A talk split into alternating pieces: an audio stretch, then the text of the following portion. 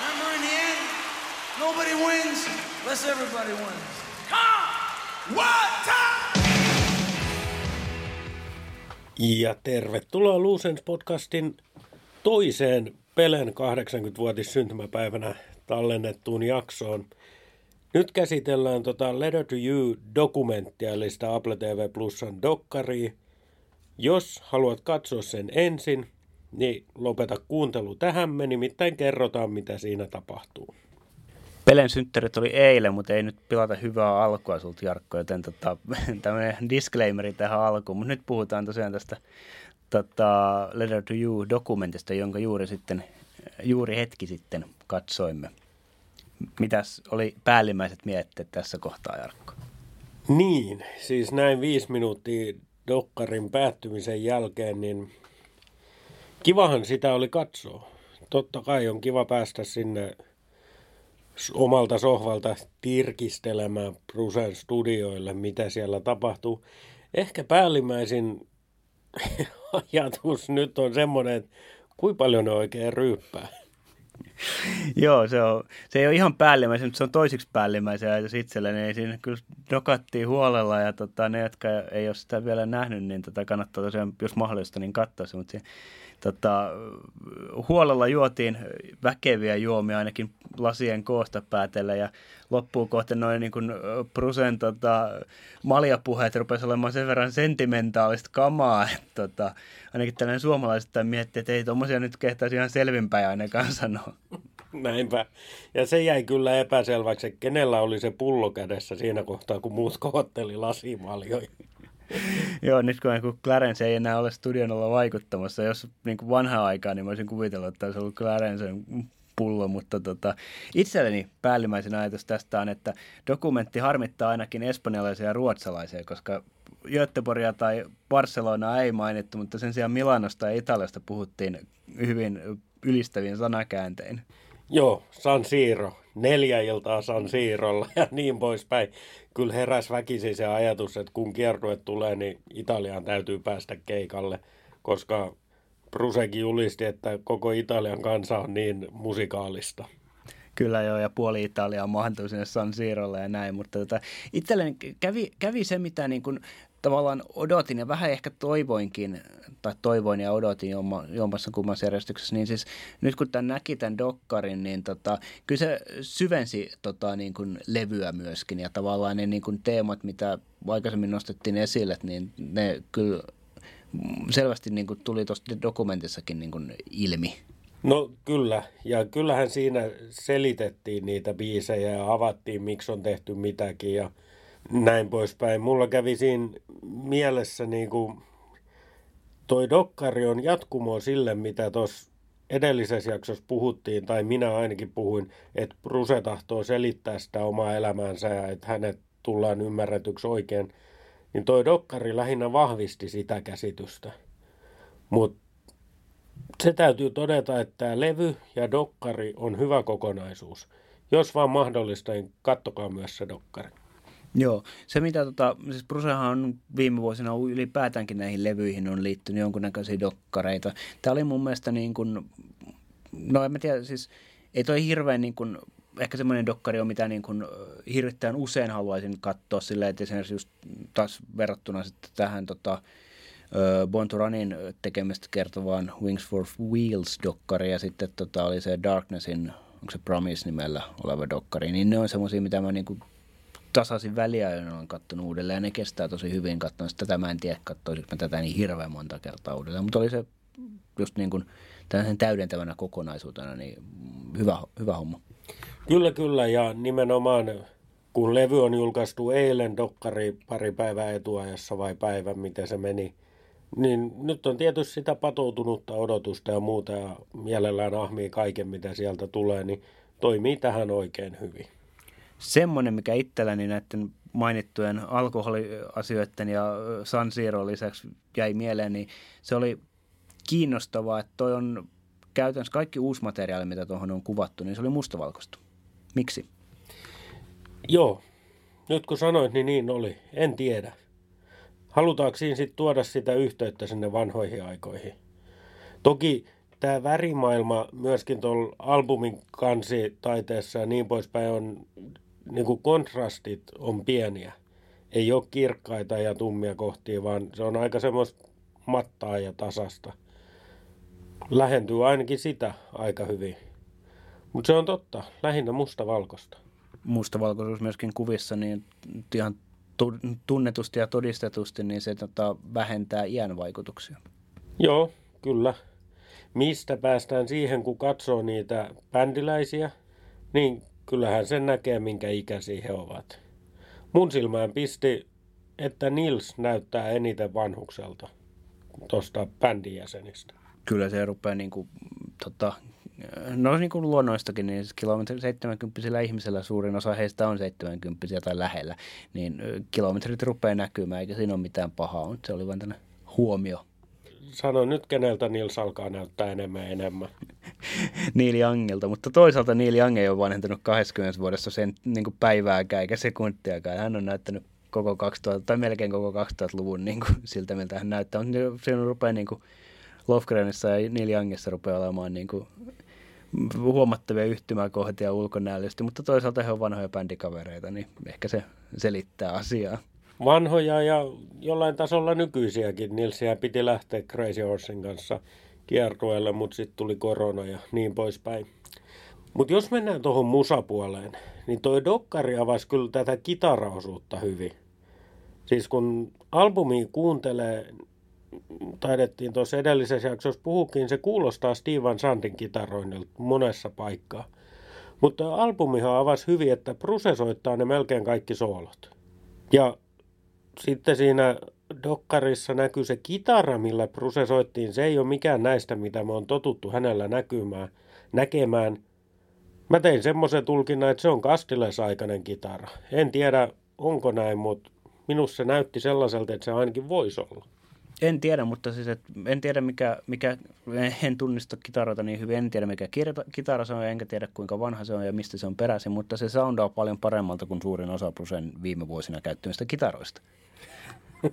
Näin saattaa olla. En ota tähän sen enempää kantaa. Mä tykkään yleisesti sähkökitarasta kyllä. Kyllä, kyllä. Mitäs sitten? Öö, nostetaan esiin dokumentin ohjannut Tom Zimi.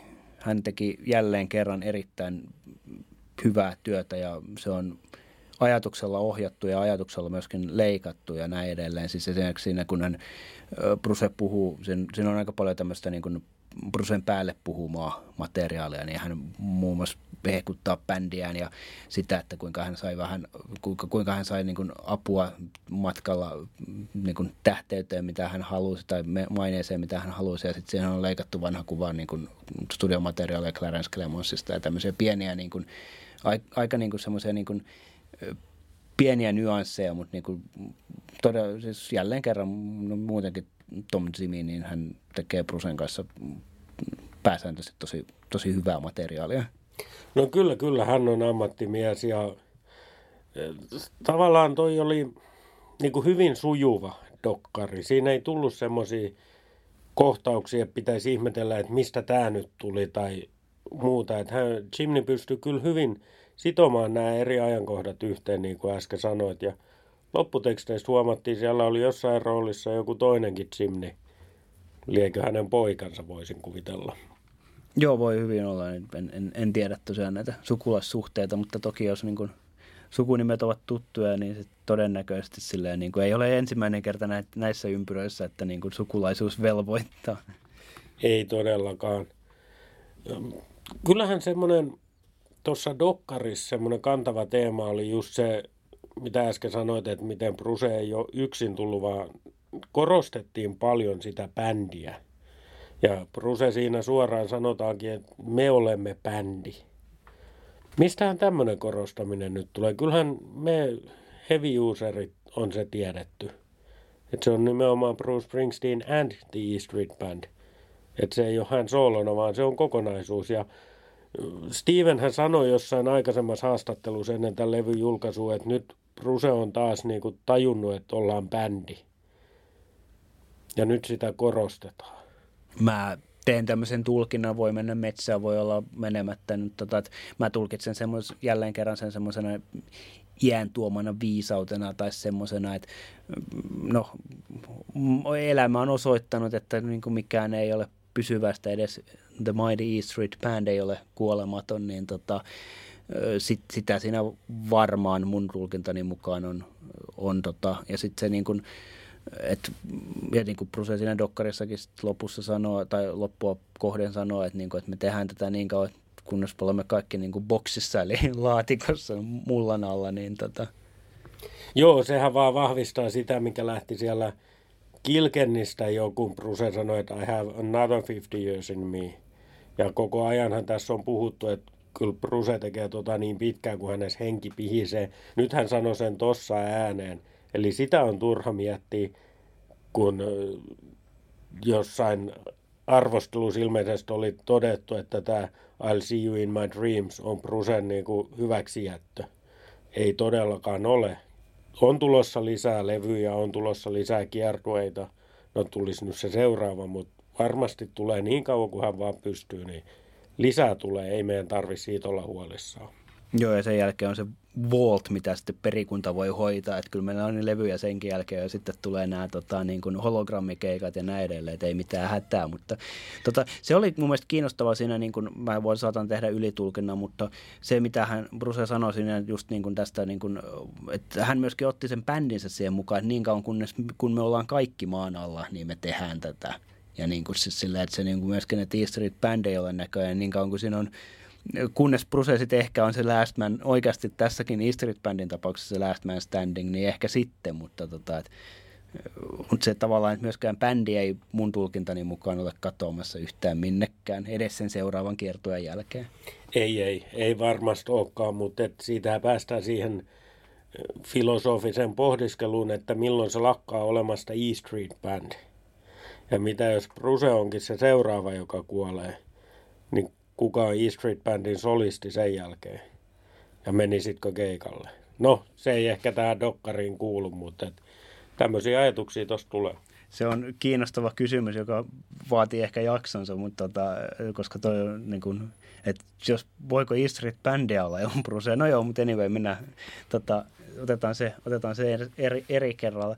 Tota, toi dokkari mun mielestä niin kuin, sivuttiinkin sitä jo, että tavallaan, että niin tuossa ja siis siinä levyjaksossa, aikaisemmin edellisessä jaksossa sivuttiin sitä, että niin tavallaan siinä on ne selkeät teemat, just tämä niin kuin aika ja ikä ja sitten se niin kuin, tavallaan nämä niin Letter to You ja Ghost ja näiden kautta niin nousevat teemat.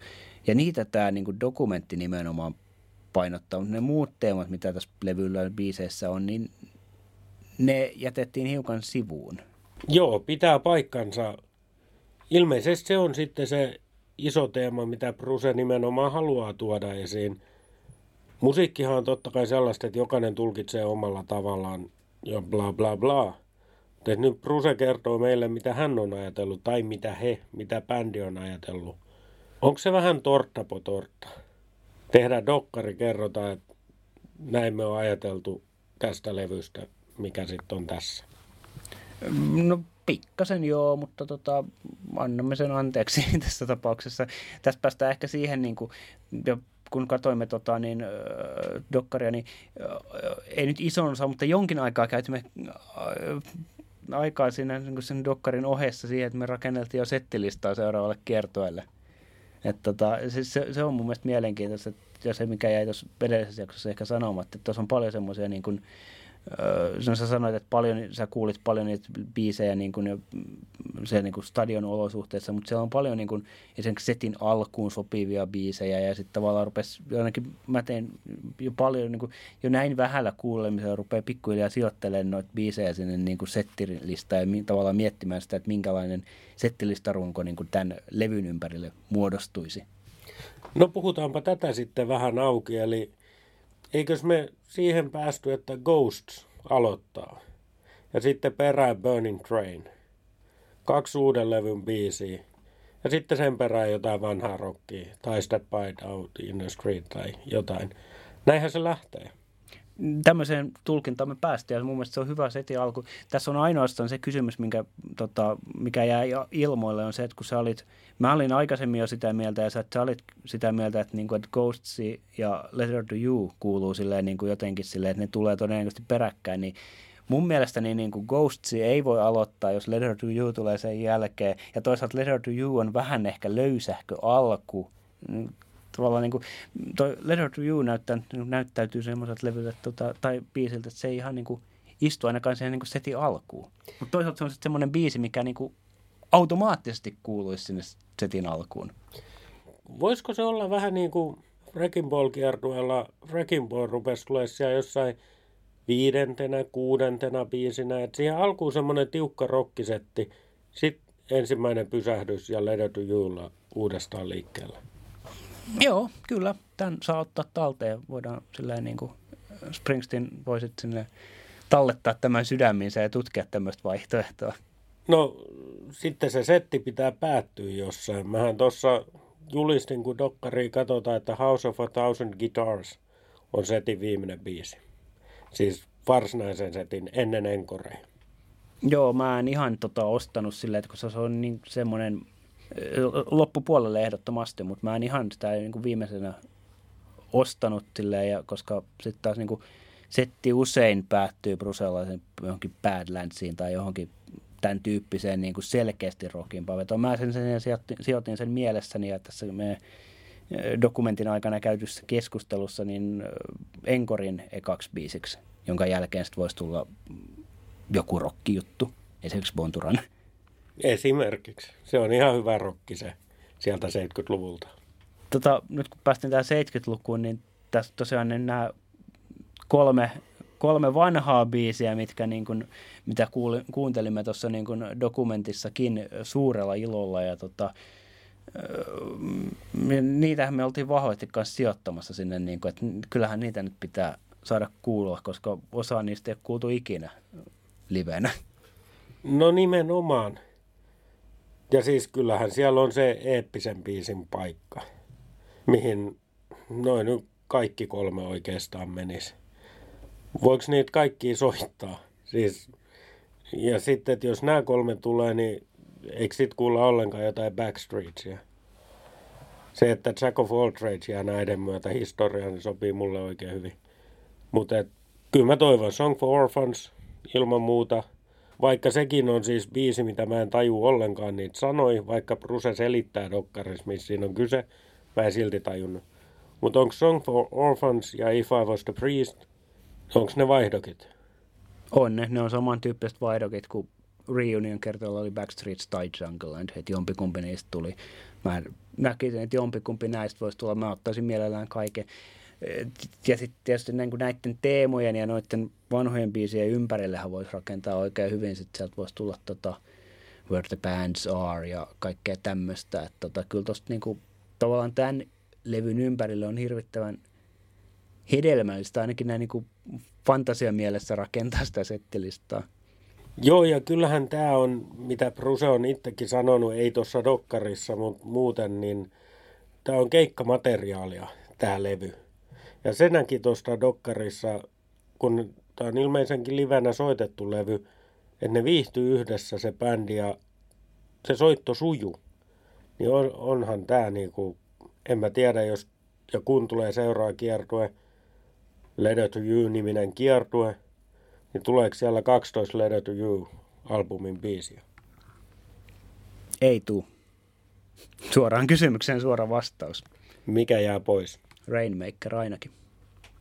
Nykyisessä poliittisessa tilanteessa, no se on kyllä eri poliittinen tilanne, tai ei välttämättä. Toivottavasti se on eri poliittinen tilanne. Demokraattinen Luusens podcast jatkaa tästä.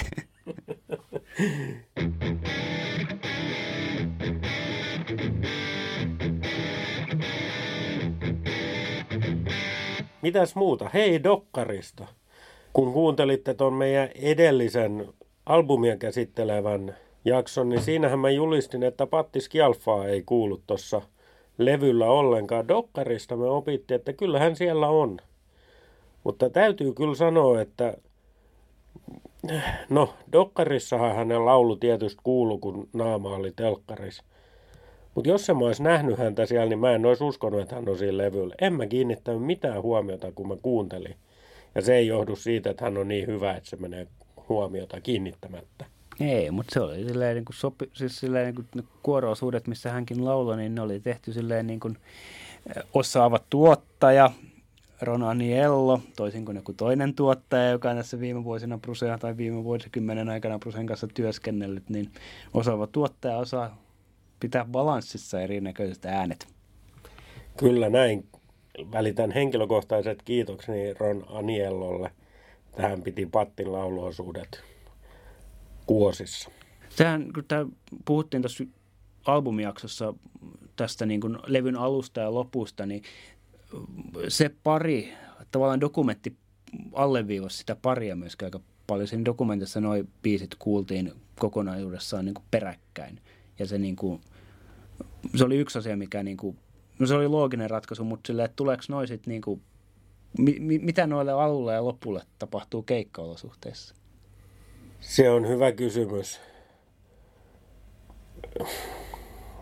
Mi- mihin laittaa I'll see you in my dreams keikalla? Ei se voi olla viimeinen biisi.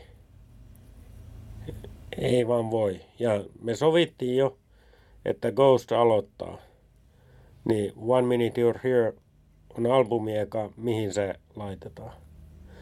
Voisiko ne jopa olla myöskin pari jos ajatellaan keikkaa ja sitä slottia, missä tuommoinen biisi tulee, niin jompikumpi näistä eri iltoina vaihdellaan. Paljon mahdollista, että siinä tulee se niin kuin, jos miettii Rising kiertueen rakennetta, missä oli tämä niin kuin, pitäkää turpanne kiinni kahden biisin ajan slotti, missä oli silloin Empty Sky ja You're Missing, niin tämä voisi olla samantyyppinen. Kyllä tämä niin kuin siinäkin mielessä antaa mahdollisuuksia.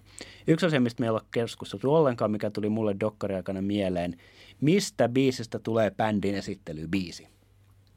Ei aavistustakaan, mutta Jarkko.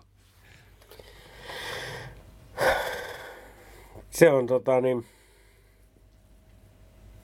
täysin puskista tuli nyt tämä kysymys, joten ajatuskatko, tota niin, sehän on perinteisesti ollut, ollut uuden levyn joku biisi.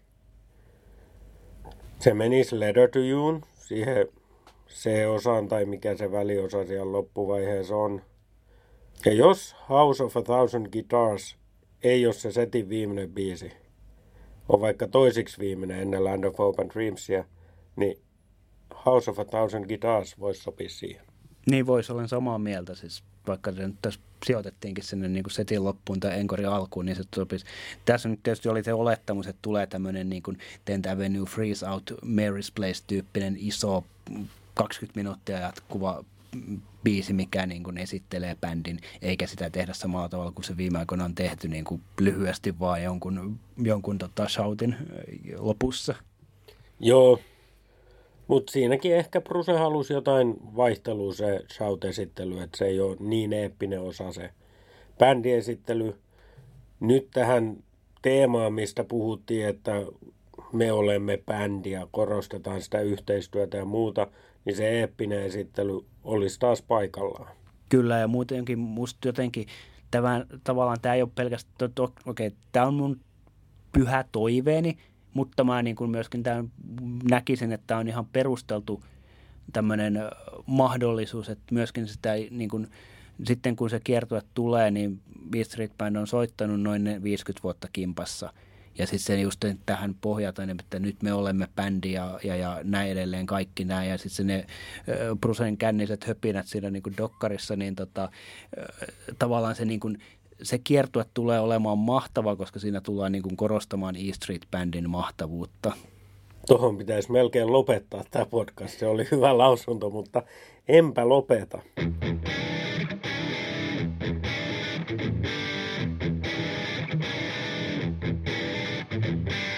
Kuuntelet Lucens podcastia ja nyt käsitellään sitä dokkaria. Letter to you dokkaria, mikä me on juuri katsottu. Tuo dokkarin katsomisen aikana, kun siinä nähtiin, miten ne biisit syntyy ja muuta. Mä jo albumijaksossa hetki sitten sanoin, että sehän on tota niin, pianoalbumi, Roin albumi. Mulle tuli tämän vähän ehkä provosoiva ajatus. Lyön hiukan yli, mutta esitän silti kysymyksen, että onko piano E Street Bandin tärkein soitin? Heitänpä ajatuksen ilmaan. Vastaan suoraan, että on. On ollut 70-luvulta lähtien. Ei mitään kysymystä.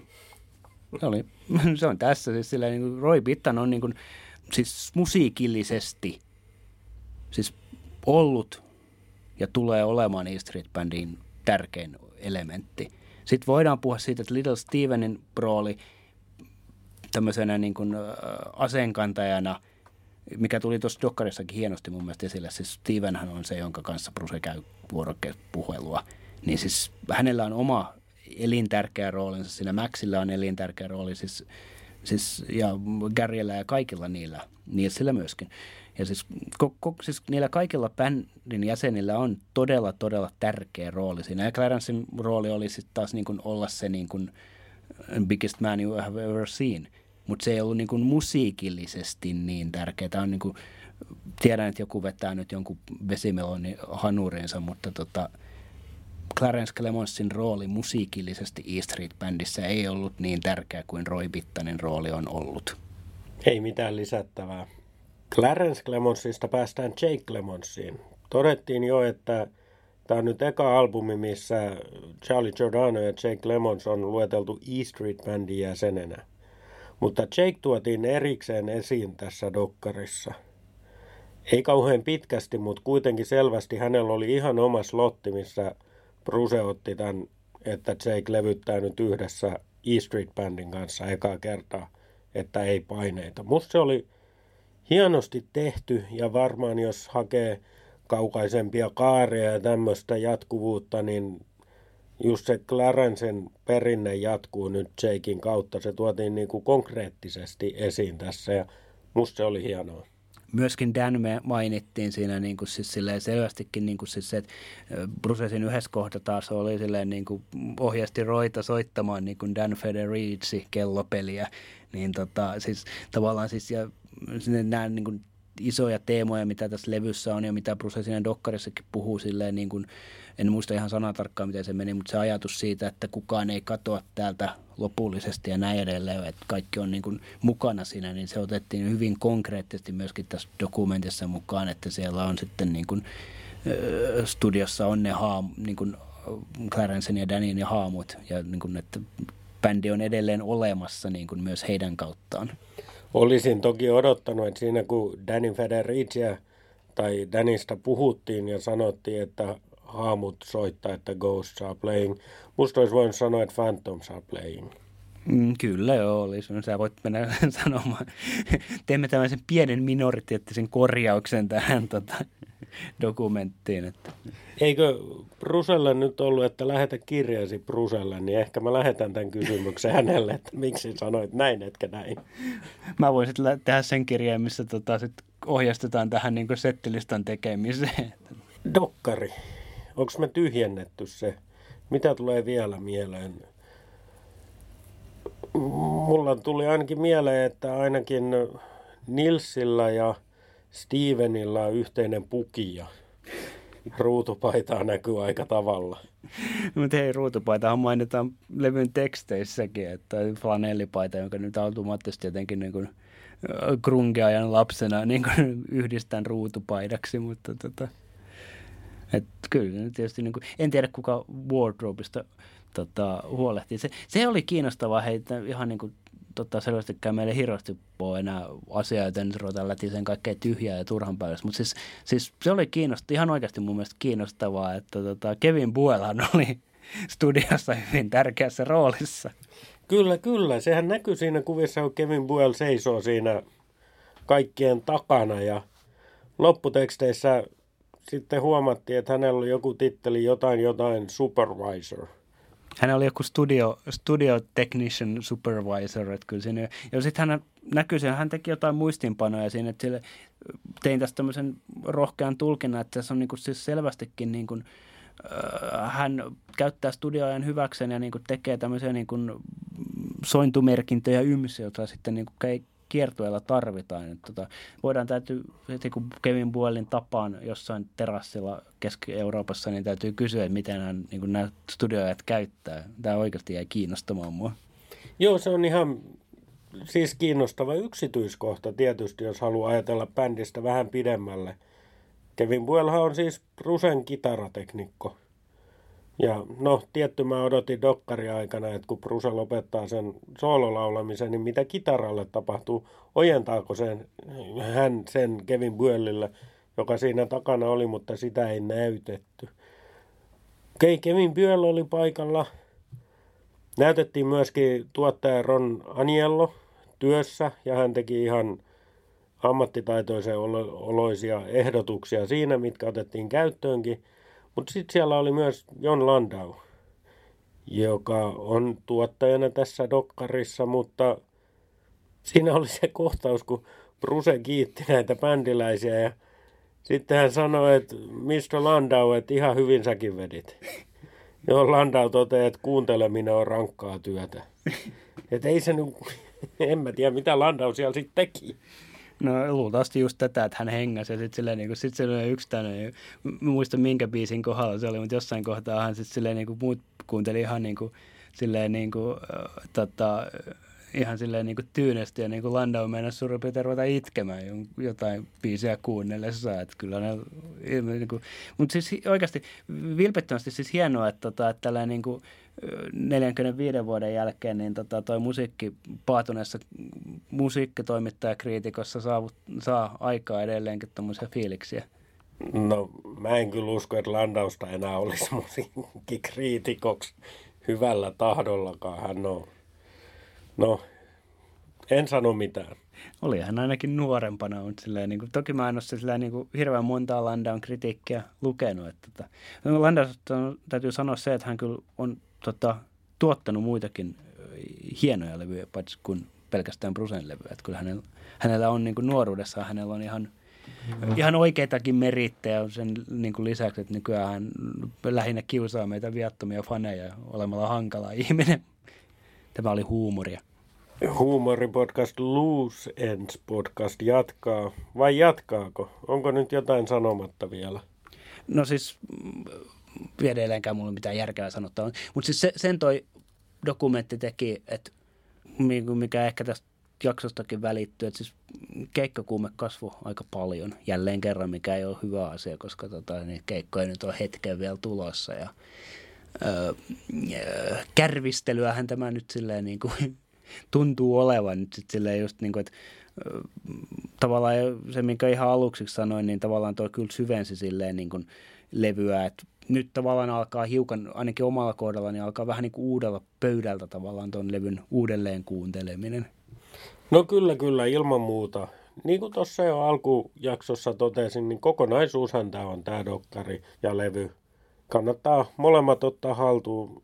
Keikkakuume, totta kai, ainahan se on päällä. Nythän on spekuloitu sitä, että E Street Band mahdollisesti 2022 toivottavasti edes silloin. Itse olen aika skeptinen tämän koronan väistymisen suhteen niin kuin nopealla aikataululla. Toivottavasti edes silloin. Mutta jos miettii sitten taas sitä, että nyt on Springsteen ei ole nyt kiertänyt neljään vuoteen, sitten sit tulee vähintään se kuusi vuotta kiertueiden välissä.